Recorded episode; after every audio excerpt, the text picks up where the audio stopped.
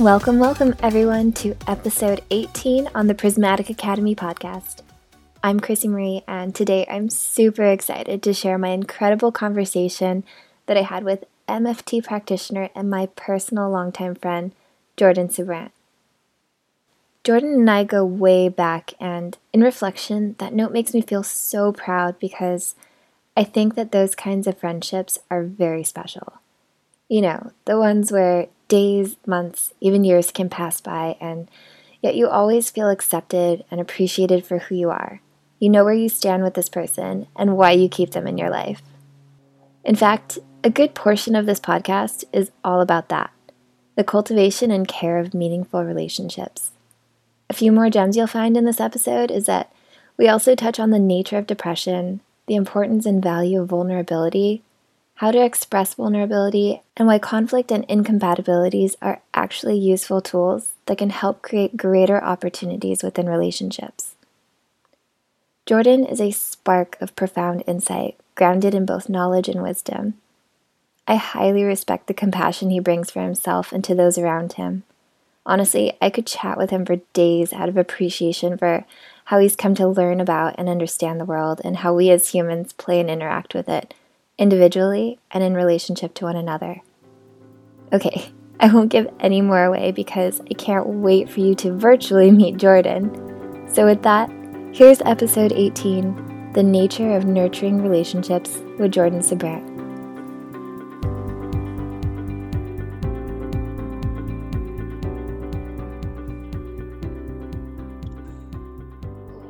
I'm super excited to talk with you. Um, yeah, it's going to be fun yeah, I kind of wrote down a few things that I've been thinking about relating to you, but I can always use a warm up. What about you? Yeah, um, I'm always down for a warm up too. Cool. All right. Well, are you reading anything interesting? Am I reading it? I'm always reading something interesting. Ooh, tell me. Um, I mean, how many books can you handle?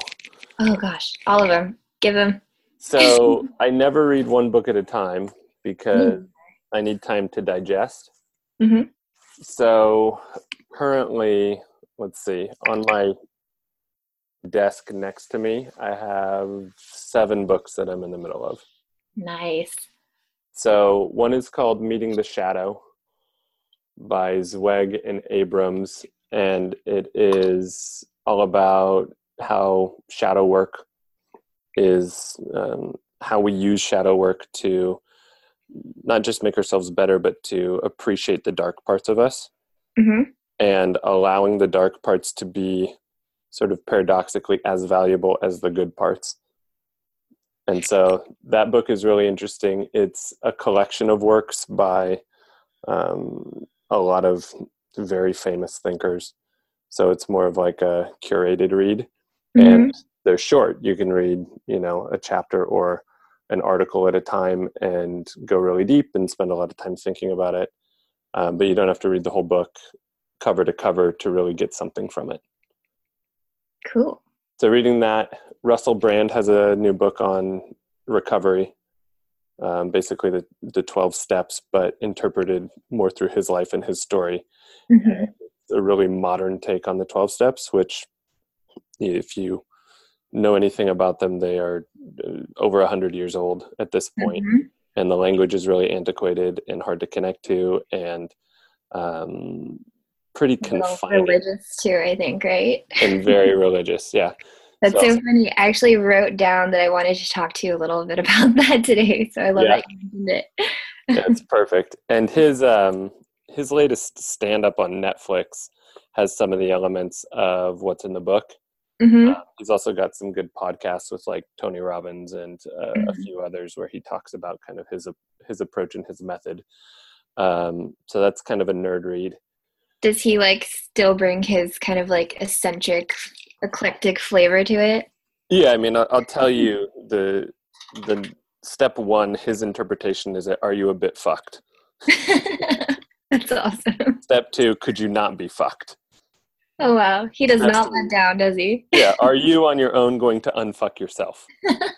so it's you know it's cheeky and it's very much in his style and mm-hmm. it's in a way that i think is really really relatable and he does a good job of looking at the addiction cycle outside of just the context of substances so he talks about love addiction he talks about food addiction he talks about any any form of addiction and he kind of um, he looks at it from the perspective of everybody's probably addicted to something and you have to figure out where your vices are and explore how you're going to get help and support to address them.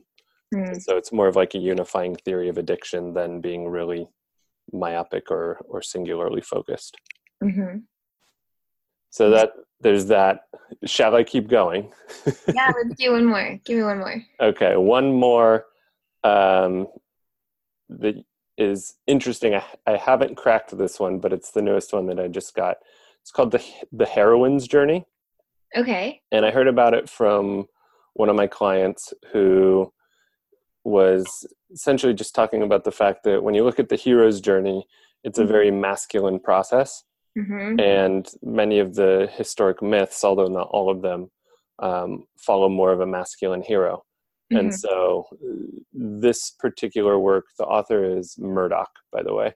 Mm-hmm. Um, this work is a woman's perspective and a woman's um, exploration of the hero's journey, but through the the vices and the challenges that women go through.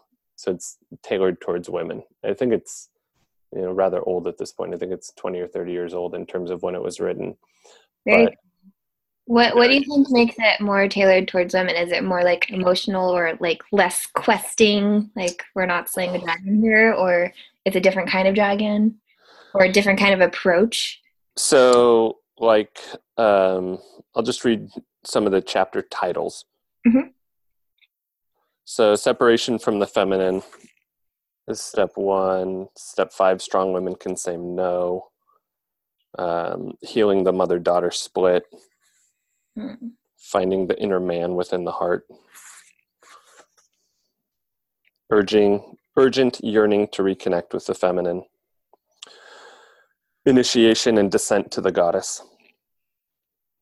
So it's interesting. Um, I do a lot of work with women, and I'm obviously not a woman. So, uh, what made you pick it up?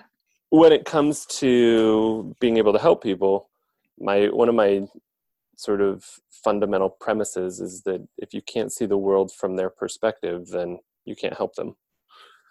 Because, you know, I can tell you how to be a better version of me, but that's not going to help you. Um, you might be able to get bits and pieces from what I have to say, but ultimately, you know, my goal or my role in helping people is to step into their world and figure out how to give truths or support them in discovering truth in a way that already fits within their context and their understanding of the world mm-hmm. versus trying to change their understanding of the world for them to agree with me. I love that. You're helping people build their own box, maybe? Yeah, exactly. Mm-hmm. Instead of like fit into a box. Yep. Very cool. Spot so, on. You and I are both voracious readers, and I've come across this problem where I'm just like consuming, consuming, consuming all of this information, but always moving on to the next. So I was curious if you had like a system, like when you read a book, do you ever revisit it or go back through it or like take notes on it that you go back to reflect on? What does that process look like for you? Yeah, you know, I used to um, take notes on the side mm-hmm. of books because I didn't want to like write in the margins and ruin the book. but but now I just write in the books. Uh, I totally do that. like all of them are very yeah. loved and written on. Yep. there's certain books that I come back and revisit because they're foundational. Like mm-hmm. um, The Untethered Soul is a really foundational mm-hmm. book for me yeah. that is torn up and you know excruciatingly underlined and it's everywhere. But then there's also books that are are too dense to write in the margins and really capture what you need to capture. Mm-hmm. Um, and so for those, I just get a legal pad and take notes as I read through it. Treat it kind of like a class. Mm-hmm. Yeah, that's kind of how I've been wanting. Like the the ideal system I envision for myself is doing somewhere like that, or maybe using something like Evernote and like tags. So whenever I want to go back and find information or reflect on something, I could find it a little bit more easier. Yeah, and you know, there's so much information that I think the the key thing that works best for me is I don't so much hold on to the the minute details or the mm-hmm. the you know sound bites mm-hmm. but i try to really grasp the concepts and then use the concepts to organize how i see the world or how i look at things. Mm, totally. Do you have anything that kind of stands out that you know have has just like greatly influenced your world purview? Yeah i think the probably the biggest thing came out of reading tony robbins mm-hmm. awaken the giant within. Cool. That's one of those i think that's it's like 450 pages print. Mm-hmm. like it's it's a beast of a book yes um, but the idea of really identifying what your values are and then structuring your life in a way that's consistent with your values is probably the single greatest or most significant um, takeaway that I've I've come across. Yeah, definitely. Yeah, I'm totally exploring that again in my life, uh, like reprioritizing and essentialism, building a life around what really matters. Mm-hmm. And so you do that a lot in your work. Do you want to explain a little bit about what you do and what your goals are with your work? Sure. So I am a marriage and family therapist by trade. Um, but somewhere in the first, we'll say, three to five years of doing that, um, I kind of came up against my own challenges and really realized that most of the popular literature in the world of psychology is geared towards band aids, mm-hmm. teaching people how to cope with with their fears or teaching them how to manage symptoms, but not really helping people like get better. Mm-hmm. Not really teaching or training people how to develop themselves. And so I went looking for more training, um, despite having a master's degree. And I, I will probably talk a lot about Tony Robbins because that's one of the primary places where I found somebody who was actually interested in helping people function at an optimal level mm-hmm. rather than just learning how to survive with a psychological limp. Mm-hmm. Um, and so I went through one of his coaching programs, and my work at this point really is supporting people in learning how to cope with their challenges because we need that help, but even more so than that, developing a sense of self or an identity around their own values so that they can actually feel good. Because feeling good is is less complicated than we're led to believe even though there's work and a journey to get there. So right now i see clients in private practice and primarily help them address depression anxiety codependency issues through the lens of developing a clear sense of who they are and how they want to be in the world and letting that support them through these challenges that we all go through because we all experience depression we all experience mm-hmm. anxiety we all experience all kinds of shifts and changes in our mood the difference is that people who have a clear sense of who they are and how they want to approach these challenges feel a stronger sense or a, a, a clear sense of certainty and the ability to adapt to those challenges without feeling threatened.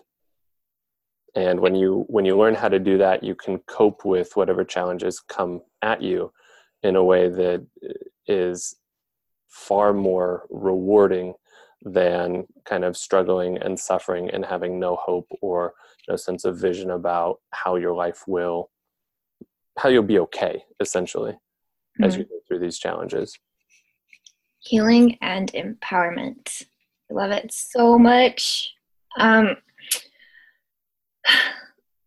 I mean, I can only imagine that your work and the people who come to see you requires an incredible amount of courage and bravery. And I I was curious to know about like the retention around this because I imagine the first place that you really would start is having an awareness around your challenges and going beyond the surface of what people actually come to you for. Do you experience that? Yeah. Um, it's interesting because no two people ever show up in the same place. And so the the point of entry, so to speak, is always dependent on where we are in our own journey. So where I start, where you start, where somebody else starts in their work may simply be with becoming aware of what challenges are in front of you, becoming aware of what you know, but also exploring what you don't know. Mm-hmm. And starting to take steps at expanding your own comfort zone to try to challenge yourself at doing whatever you need to do to challenge where your fear is showing up or where your anxiety or depression is showing up in that moment. And so my job or my role with people is really to figure out where can I push them just a little bit so that they can tap into their own power. That's so great that you said that. I was actually curious about what you considered your role to be in this. If you, you know, help people uncover their challenges for themselves or if you help point them out, but it sounds like a delicate balance, right? Yeah, absolutely. Because sometimes we need somebody to look at, at what's going on in our life and say, Oh, I know why you're you're anxious or I know why you're upset. Mm-hmm. Like it's very obvious. I've already been through that. I've I I can totally just say this is your challenge and this is where you've got to grow. Oh, that never works, does it? well, it's interesting because it doesn't work. So there's there's sort of two facets of of growth. There's learning intellectually or, or cognitively what the challenge is, but then there's the development of your own emotional desire to do something about it. Mm. And so I can point out and tell you what I see, but until you're emotionally ready to challenge that part in your life or that thing in your life, it doesn't matter what you know.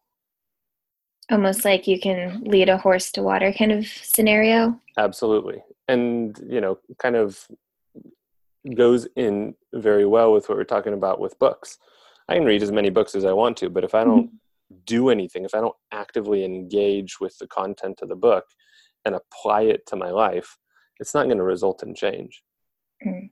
And so the balance between helping somebody see where they can change, but then supporting them in identifying where they want to change or where they're willing to change or put themselves out there is kind of the balance of therapy.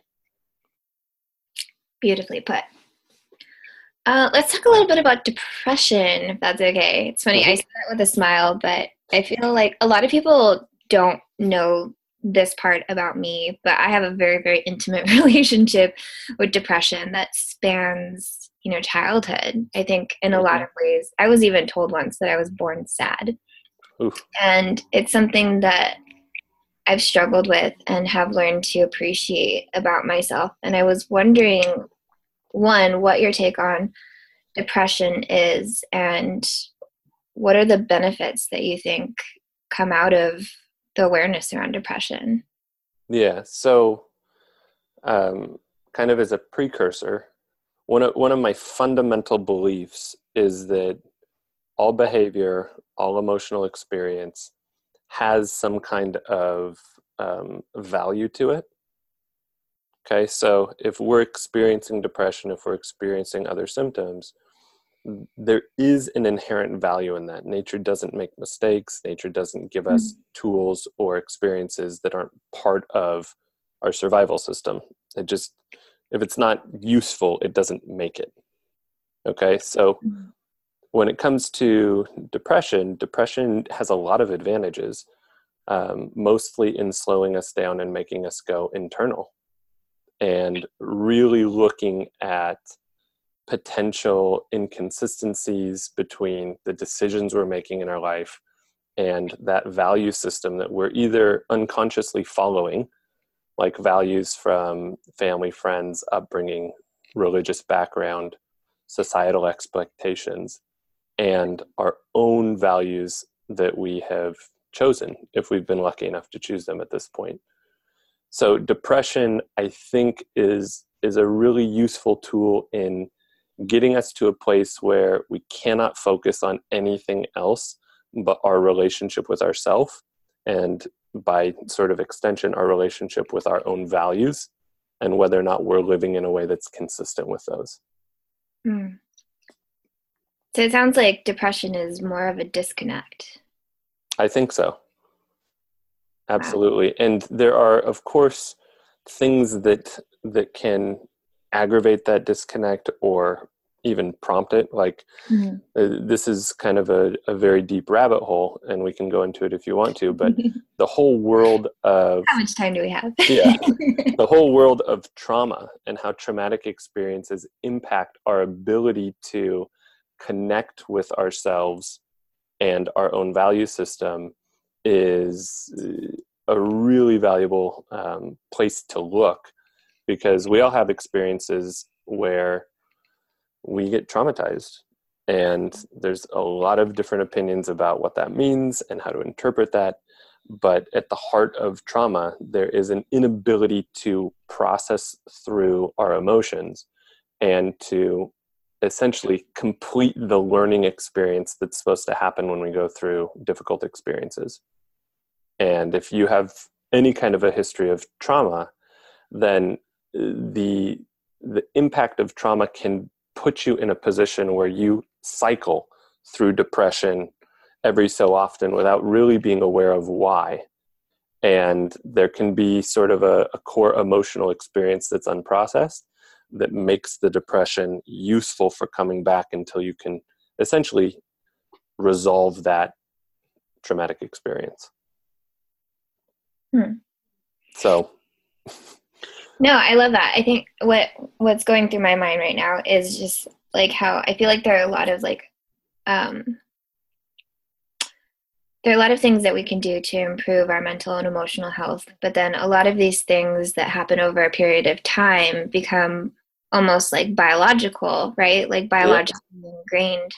And so I was wondering what your approach to you know maybe like the first few steps somebody could take when it comes to addressing depression and elevating their mood. Yeah um, probably the the singular biggest thing that people can do is be in social contact with other humans. And interesting. I wouldn't have thought that.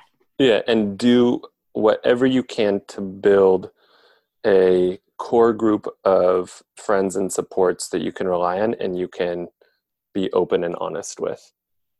Um, when you look at happiness studies, there's this other great book called Blue Zones. Um, mm-hmm. I can't remember the author off the top of my head, but when you look at happiness studies, one of the, core factors in um, s- cultures and um, geographical locations where people are happiest has to do with their amount of social contact in a given day. And so the in this particular book, Blue Zones, one of the the happiest cultural um, locations is Costa Rica. And on average, they socialize between five and six hours a day. What a cool fact.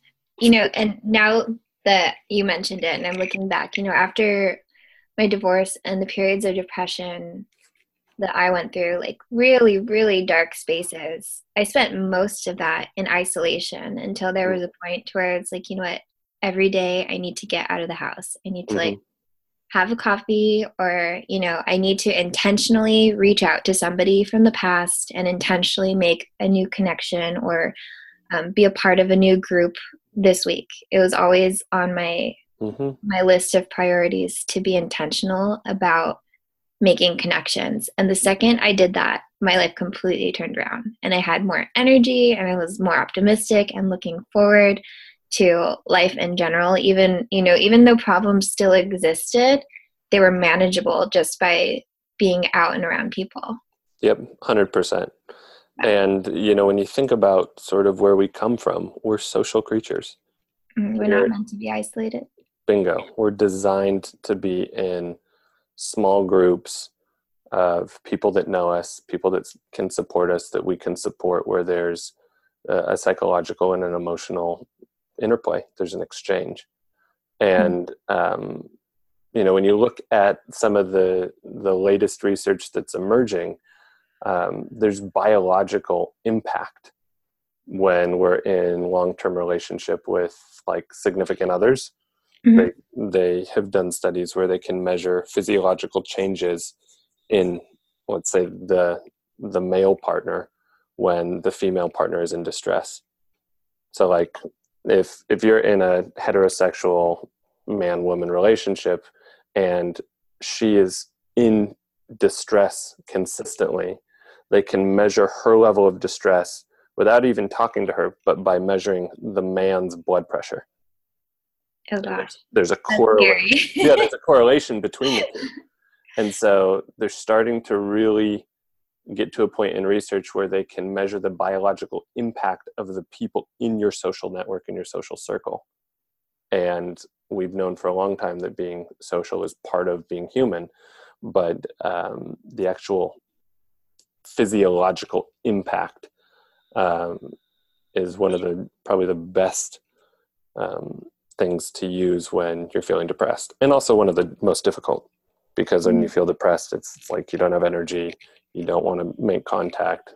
So a lot of mm-hmm. of challenges that come along with it, but finding a group of people, even if you don't even talk to them, that you can just go and be with who recognize you mm-hmm. and who say, "Hey, how are you?" is not to be undervalued.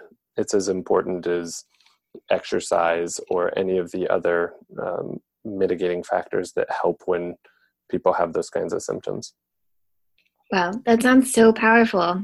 I, in my head, I was almost thinking like when, when you're depressed and you don't have that energy maybe part of the reason why you can't be around those people is because you can't take on the energy of the people around you. Like you have nothing left to give. But mm-hmm. it sounds like we're constantly healing each other. So an important factor would definitely be self awareness, working on yourself and your own personal development so that you can show up as your best self for others. Yeah, 100%. Hmm. Very cool. Well, let's go into relationships because you sure. also work in, in the relationship space right and codependency and i know that this is a topic that we've chatted a little bit about mm-hmm. uh, but what do you think we're missing when it comes to creating meaningful lasting relationships not just intimately but socially so um like I what? I want to know what made you laugh about that because I, I laughed because it's such a big question. um, but honestly, I think probably the biggest challenge that we run into is that we have a really hard time valuing differences. Mm and you know this is really prominent and prevalent on a national stage at this point um, but it's it, it, there's a lot of speculation about where it comes from but when when you are in a relationship and you expect that the other person is going to essentially mirror you without hmm. being different. It is impossible to have quality relationship with somebody. It's really when we value the differences when we value the things that create conflict that we can actually have a relationship where not only do other people feel cared about and appreciated because we're valuing their differences but we also set a stage for ourselves to be valued and appreciated when we're different and that I think is probably the the single most important thing when it comes to relationships, whether it's friendships or romantic. Because if you expect that you're going to get into a relationship and people are going to just be okay with everything that you are, and also be okay with everything that you don't like about them, and change so that you don't have to be uncomfortable or so that you know you can be happy with as little discomfort as possible it's just not really realistic. Right.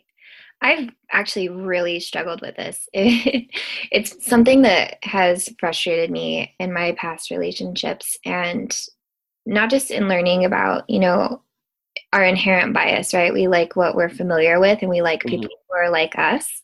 It's biologically ingrained or, you know, something that we grow up um, based on our, our values, right? The value system that we were raised in. Mm-hmm. Um, but yeah, in past relationships, a big issue has always been compatibility because I think that, you know, I'm definitely not a person who can be put into a box. I'm interested in so many different things and I pursue those interests and passions, whereas others, you know, that I tend to be involved with romantically are not really like their status quo. They like what they're familiar with, and that's what it is. And it was those incompatibilities that were this driving rift and it was so confusing to me because when I think of compatibility, I think of it as being something fluid and something that you can create. You know, it's something that's mm-hmm. fun that you discover together. Um, and being able to be your own person, to be able to go out into the world and learn your own lessons and then bring that into a relationship with somebody who's also doing the same thing is like this perfect recipe and formula for innovation and creativity and evolution. Mm-hmm. So, what's a suggestion for that you have for people who want to be able to create more compatibilities or to learn to appreciate differences in others? Um, I think, gosh, there's so many uh, ways to approach this. I think the two that are, are resonating the most um, one is is learning the difference between having an intellectual or a logical conversation mm-hmm. and having an emotional conversation. Ooh. And and you know this is kind of the way I've learned to talk about it. If you want to if you, if you want to get deep into the science of this, there's a an author and a researcher by the name of John Gottman um, who has a ton of of information. I think like 40 published books on relationships and what works in specifically romantic relationships. But the one of the core tenets is that when we're having conversations with with people, we can really have a conversation where we're trying to figure out who is intellectually correct, like who has the fact, who has the right answer, mm-hmm. and we can argue back and forth about am I right or are you right? Okay, which is where a lot of people get into conflict particularly in romantic relationships. And what gets missed is the emotional conversation that's happening underneath the details of the logical conversation. So if you you know are in relationship with someone who doesn't like that you go to networking events let's say because they're worried that you you know guys might hit on you or there might be like there's just something about it that they don't like. Mm-hmm. They might come at you and say, well, you know, those networking events, they, they're not really valuable. It's kind of a waste of time. I don't really like why you're doing that. It, it doesn't really seem like it's helping, right? They might logically come at you with a bunch of reasons why they think you should or shouldn't do it, why they think it's good for your business or not. But emotionally, what they're really saying is, I'm feeling threatened. I'm afraid that you might leave me. I'm afraid that somebody might be better than me and they might attract you. But most of us don't have a developed emotional system to where we can, in relationship, just say that to somebody. And so what ends up happening is because I criticize your ideas and I try to be right through logic, it starts to look like you and I are incompatible. Mm because my ideas and your ideas don't match and we fight about our ideas. But what's missing really is on one hand, you might be saying, well, why don't you support me? I just want a partner who's, who loves and supports me and wants me to be able to go out and be my best self in, in the world. And he might be saying, well, I'm afraid that if you go out and be your best self, then what am I good for? Why would you come back to me? And so you really have fear on both sides that's kind of driving the argument, but we almost never talk about the underlying emotional conversation that's happening when we argue or when we have conflict or when we're quote unquote incompatible. Yeah. Yeah, it always amazes me how we can end up limiting ourselves or keeping ourselves from what we really want, what we really desire, the connections that we truly want to have because of our own insecurities. So, how do we resolve those conflicts within ourselves and and with others? So, uh, I know big questions. Big question, right? big but questions at you. when when when I know what my values are, and when I have the ability to be emotionally vulnerable and say, hey, like I really want to support you in going to these events, but I'm also like feeling afraid. And here's what I'm afraid about, and here's kind of what I need from you. We have the ability to actually take care of ourselves. Because if I know what's important to me, and if I can tell you what's going on emotionally for me and you know assuming that i'm in a relationship with somebody who's supportive emotionally okay but if we can have those conversations we can actually build trust through the conflict that occurs.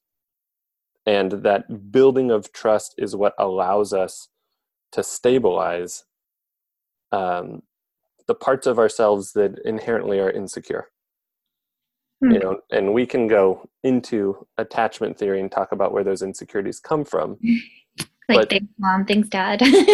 Yeah exactly. But but the core of it regardless of what your attachment style is the core of it is can i learn to have conversations about what's going on for me emotionally? Can i value myself enough that i choose partners and i choose relationships where people care about my feelings and are willing to have conversations with me about what I'm feeling, and vice versa. So that as I inevitably run across these insecurities, run across these challenges, and these uh, apparent um, incompatibilities, we can actually work through it, get to know each other on a deeper level, and build a trusting relationship. Because if we can do that, going back to the conversation about sort of social connection and how it it helps create a buffer against depression and anxiety and those other uh, symptoms that show up in our society right now. If we can have those kinds of conversations, we can have pretty rich and fulfilling lives and we can be happy most of the time, even when we're having conflict or we're, when we're upset or sad. We can be happy because those relationships are part of our support system and part of what helps us take care of ourselves. Beautifully put. Yeah, I, I like to think of our fears and insecurities as kind of like a compass of things mm-hmm. that, you know, we need to shine a light on, those shadow aspects of ourselves.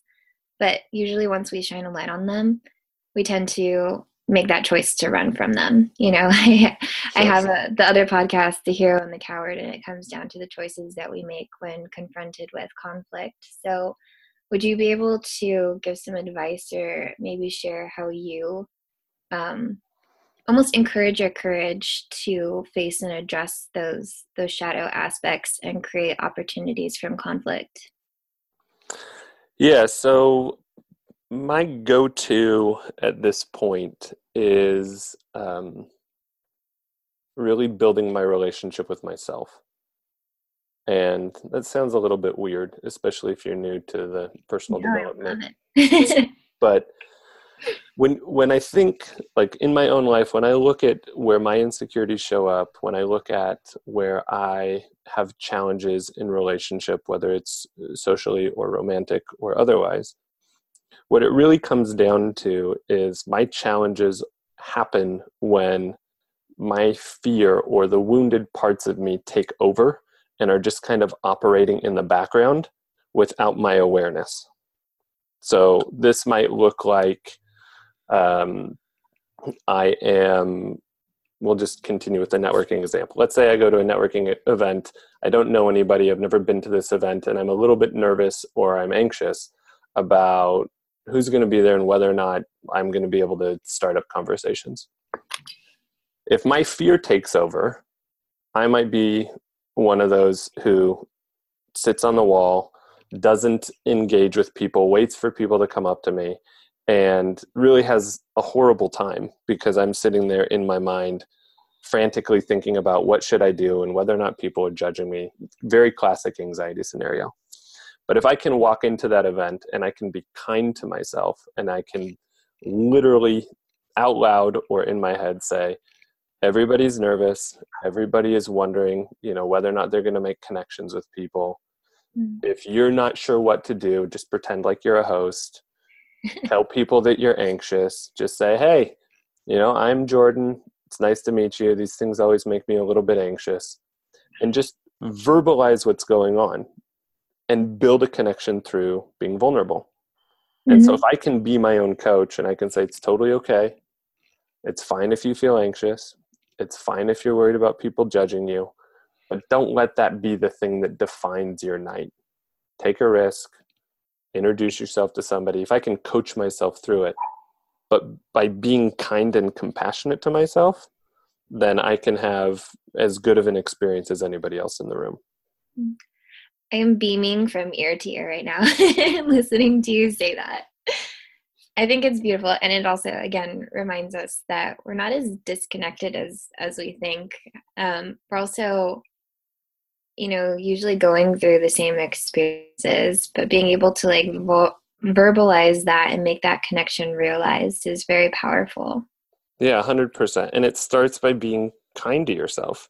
Mm-hmm. The things that people say to themselves when they're in a difficult situation, the way that they criticize themselves or judge themselves internally mm-hmm. is often way worse than whatever they're coming up against. Beautiful. So, kinder self talk is definitely one way. And something else I was thinking on, meditating on earlier today, um, and wanting to ask you is how we might take things too seriously. Mm-hmm. I was wondering if you had any helpful tools to not take things so seriously? Yeah, hmm, I think the the thing that comes to my head is this could be potentially triggering for some people, but really when when we take things too seriously, I, I think it often has to do with the fact that we're not really looking at potential consequences. Mm-hmm. Right? If I am going to blow something out of proportion, usually what that means is i'm going to be looking at worst case scenario and ignoring all of the other potential outcomes mm. okay so again networking example if i'm thinking that i'm going to walk in there and nobody's going to talk to me and everybody's going to point at me and, and laugh at me and make fun of me that's a pretty extreme scenario right i showed up and forgot my pants yeah exactly but if i look at at all of the potential outcomes and I really realize that probably 98% of the things that I worry about never happen. Mm-hmm. Then I can also start looking at, well, what could potentially go right? Like, I could walk in there and somebody could greet me, and I could say, hey, I'm happy to be here. I haven't been to this before. I don't know anybody. Who do I need to meet? That's one potential outcome what are other potential outcomes? So we often overly focus on the one worst case scenario at the exclusion of everything else that's far more likely to occur. Yeah, totally. I love it. I love um, asking myself in moments like that, you know, what's the worst that can happen? Like, what if it doesn't work out? But also, what if it does? Yeah, mm-hmm. how would that be? Yeah. Yeah. And oftentimes, if I can identify three, four, five things that could go right, I can obsess about those as much as I can obsess about the one thing I think is going to go wrong.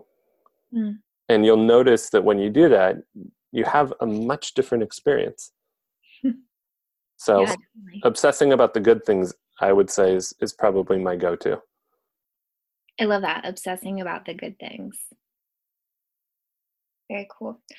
Um, let's go back to value systems because mm-hmm. you mentioned it as being really important. Um, knowing who you are, having your self awareness helps you approach situations with more confidence. So, what has been your process for discovering your values, and how have you protected that from other people's influence or expectations?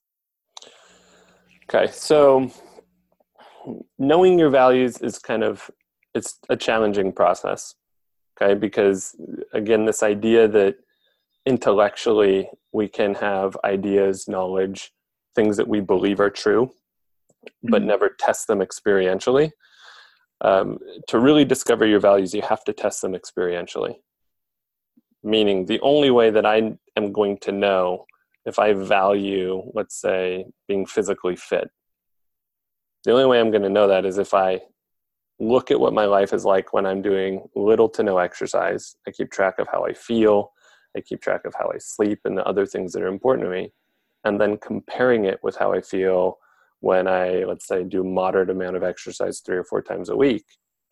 Over time, my experiences give me the information, they give me the feedback, the data that I need to say, well, which one do I prefer?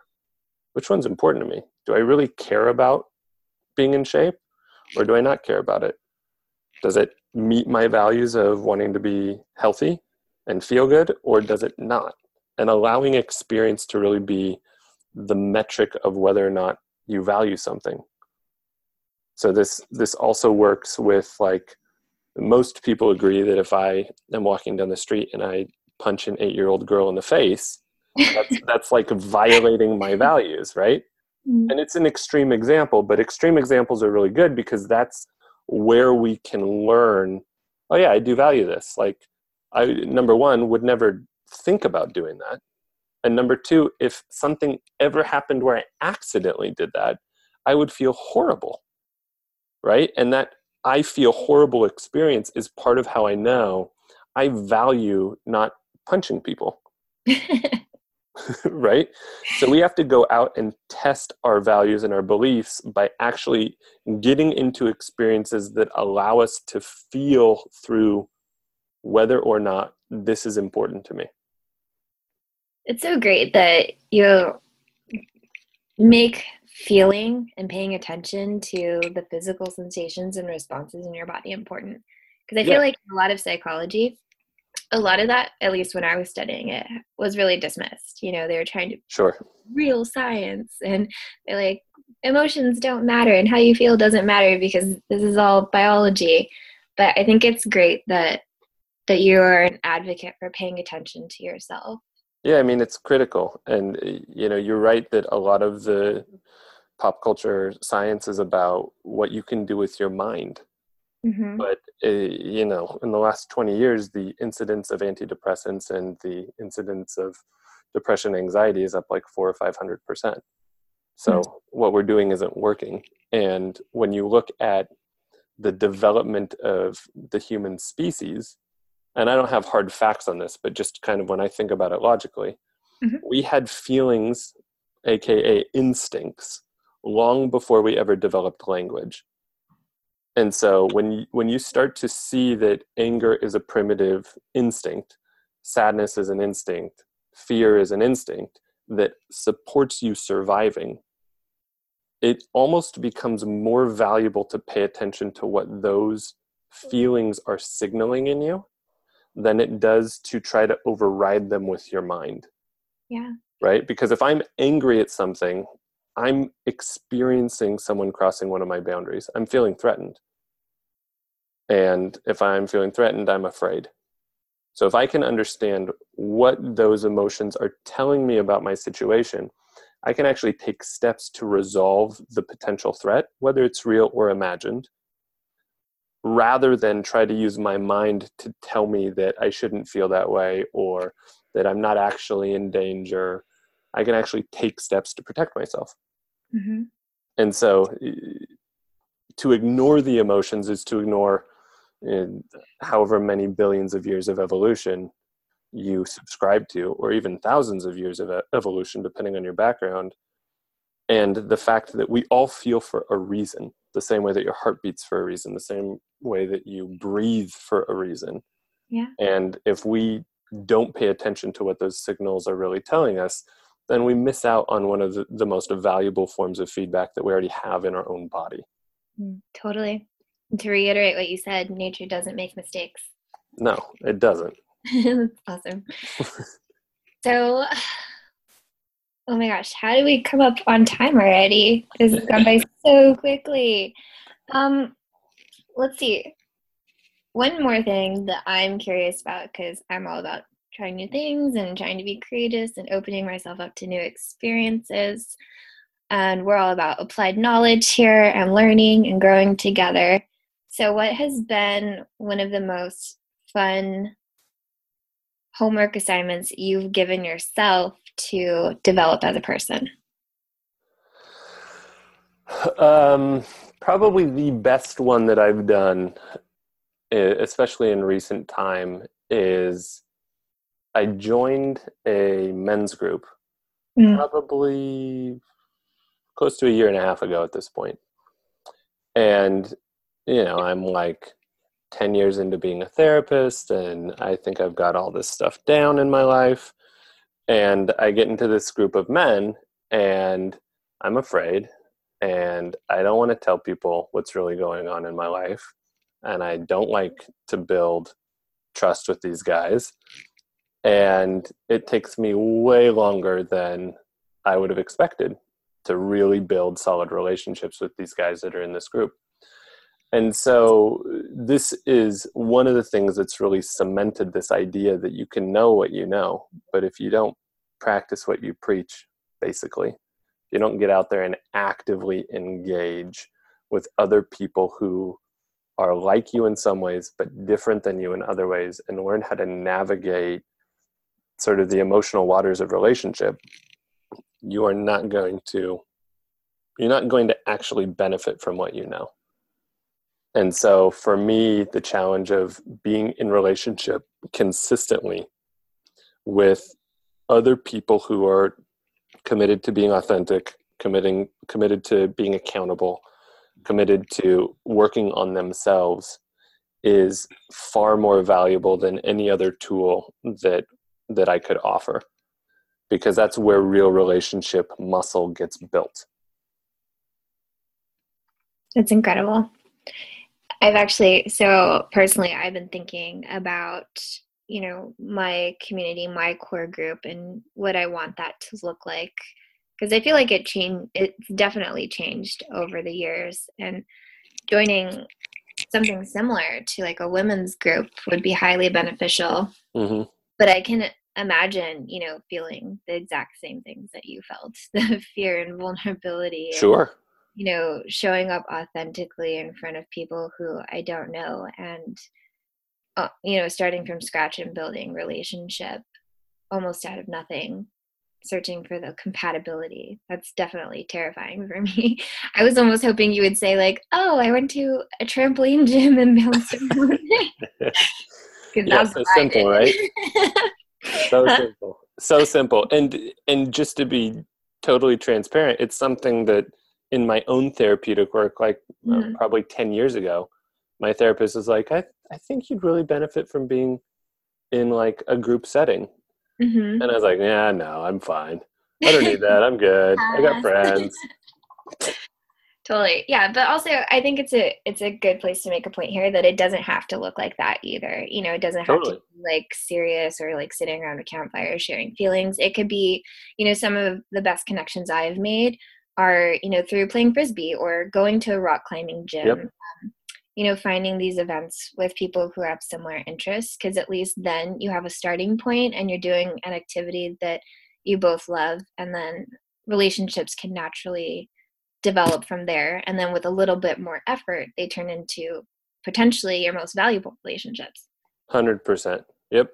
And then the goal in those situations is to be authentic and as you feel trusting of people to be more vulnerable and let them in in a way that still feels safe yeah because it's always okay to protect yourself in relationship too all right one last question because mm-hmm. i like what you, you said there who makes the first move in being vulnerable?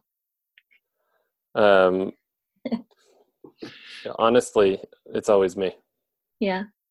Because Is that intentional? Something that you've learned? Yeah, if I'm waiting for other people to be the one, it mm-hmm. just doesn't happen. Yeah. And, you know, it doesn't mean that they're not capable. It's mm-hmm. just mm-hmm. if I'm aware that vulnerability is going to help me build a relationship, it's almost like fast tracking the the end result of whether or not this relationship is is possibly going to allow for vulnerability. Now that doesn't mean that I say hi my name's Jordan and then launch into my life story. right? But uh, going back to like the networking event, hi my name's Jordan, I always get kind of nervous at these things would be mm-hmm. vulnerability.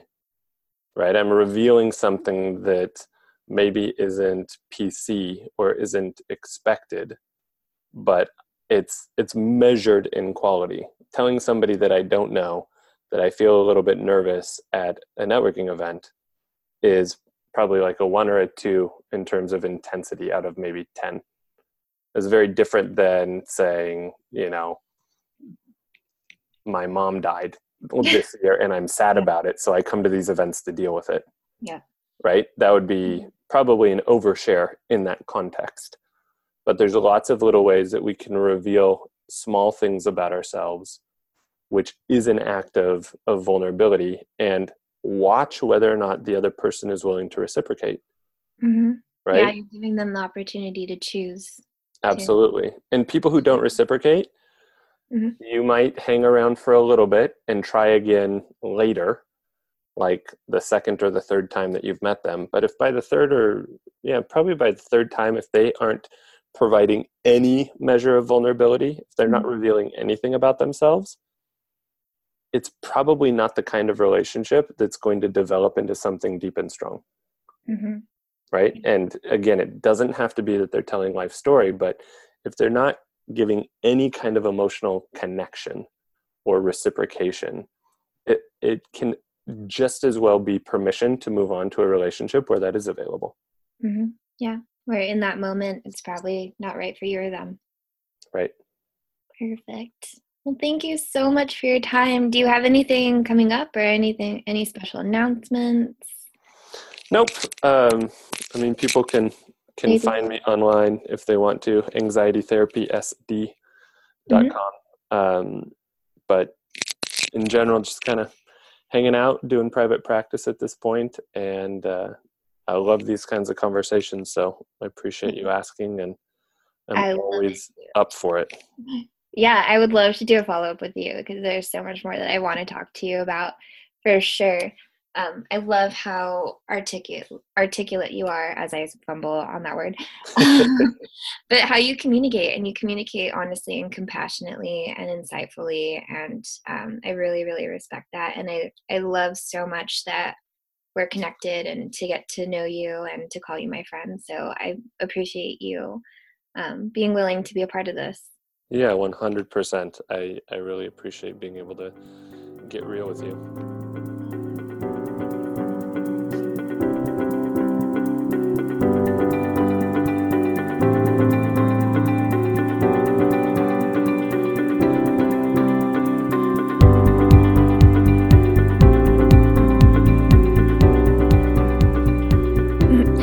Oh man, I am so in love with this combo. What do you guys think? On a personal level, I found myself profoundly impacted by Jordan's ideas around vulnerability and acceptance. I think the expression of both these ideals are true gifts of grace. On the one hand, there is so much love and kindness that comes through when we are able to accept ourselves for who we are in this moment. And with that acceptance, along with empathy and awareness, of course, you are better able to extend that acceptance to others, creating a safe space for your vulnerabilities and theirs, and ultimately opening up opportunities for connection in richer, more meaningful ways. In a lot of ways, I feel like this is what's missing from our everyday lives. Sure, we have a group of friends we hang out with or acquaintances we see in similar circles, but are we really connecting? Are we giving to others what we ourselves are seeking? Or are we simply engaging in surface level interactions in ways that are simply familiar? With that, I'd like to extend a challenge to you that's been really beneficial in my life. The exercise was mentioned earlier in the podcast and served as a way to cultivate and nurture relationships in my life and help me to assess and refine what I truly valued in myself and others. Step one would be to reach out to someone you admire and would like to get to know better. For me, these people were neighbors, new acquaintances, ex bosses, and old friends. And it can be done in the way like a simple, hey, how are you? a handwritten note or postcard, or even just meeting up for coffee. The second step would be to intentionally make a new connection each week. It's a challenge of showing up authentically, learning to appreciate another person for who they are, and exercising vulnerability and creating an opportunity for another to choose you as you are.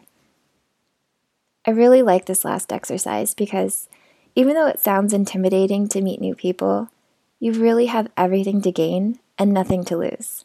And it's a great practice of self awareness to see if you can truly show up as yourself in any environment or interaction. Can you imagine the benefits? The confidence that can be learned, the anxiety that can be conquered. More so, what about the mental and emotional space that you'd be freeing up in your life when you can honestly say to the world, Yes, this is me? There's a power in knowing who you are, both in relationship to yourself and, of course, others. I'd love to know how this exercise goes for you. As always, feel free to reach out to me anytime on the Prismatic Academy Facebook page or on theprismaticlife.com. You can also reach my wonderful guest and friend Jordan Sybrandt on his website, and his information and bio will also be posted in the show notes on theprismaticlife.com, as well as in the description below. If you enjoy this podcast, I personally would love it if you would like, share, and subscribe. And last but not least, thank you, thank you, Jordan, for sharing your wisdom and learning with us. I can't wait to do a follow up with you. So until next time, cheers, everyone.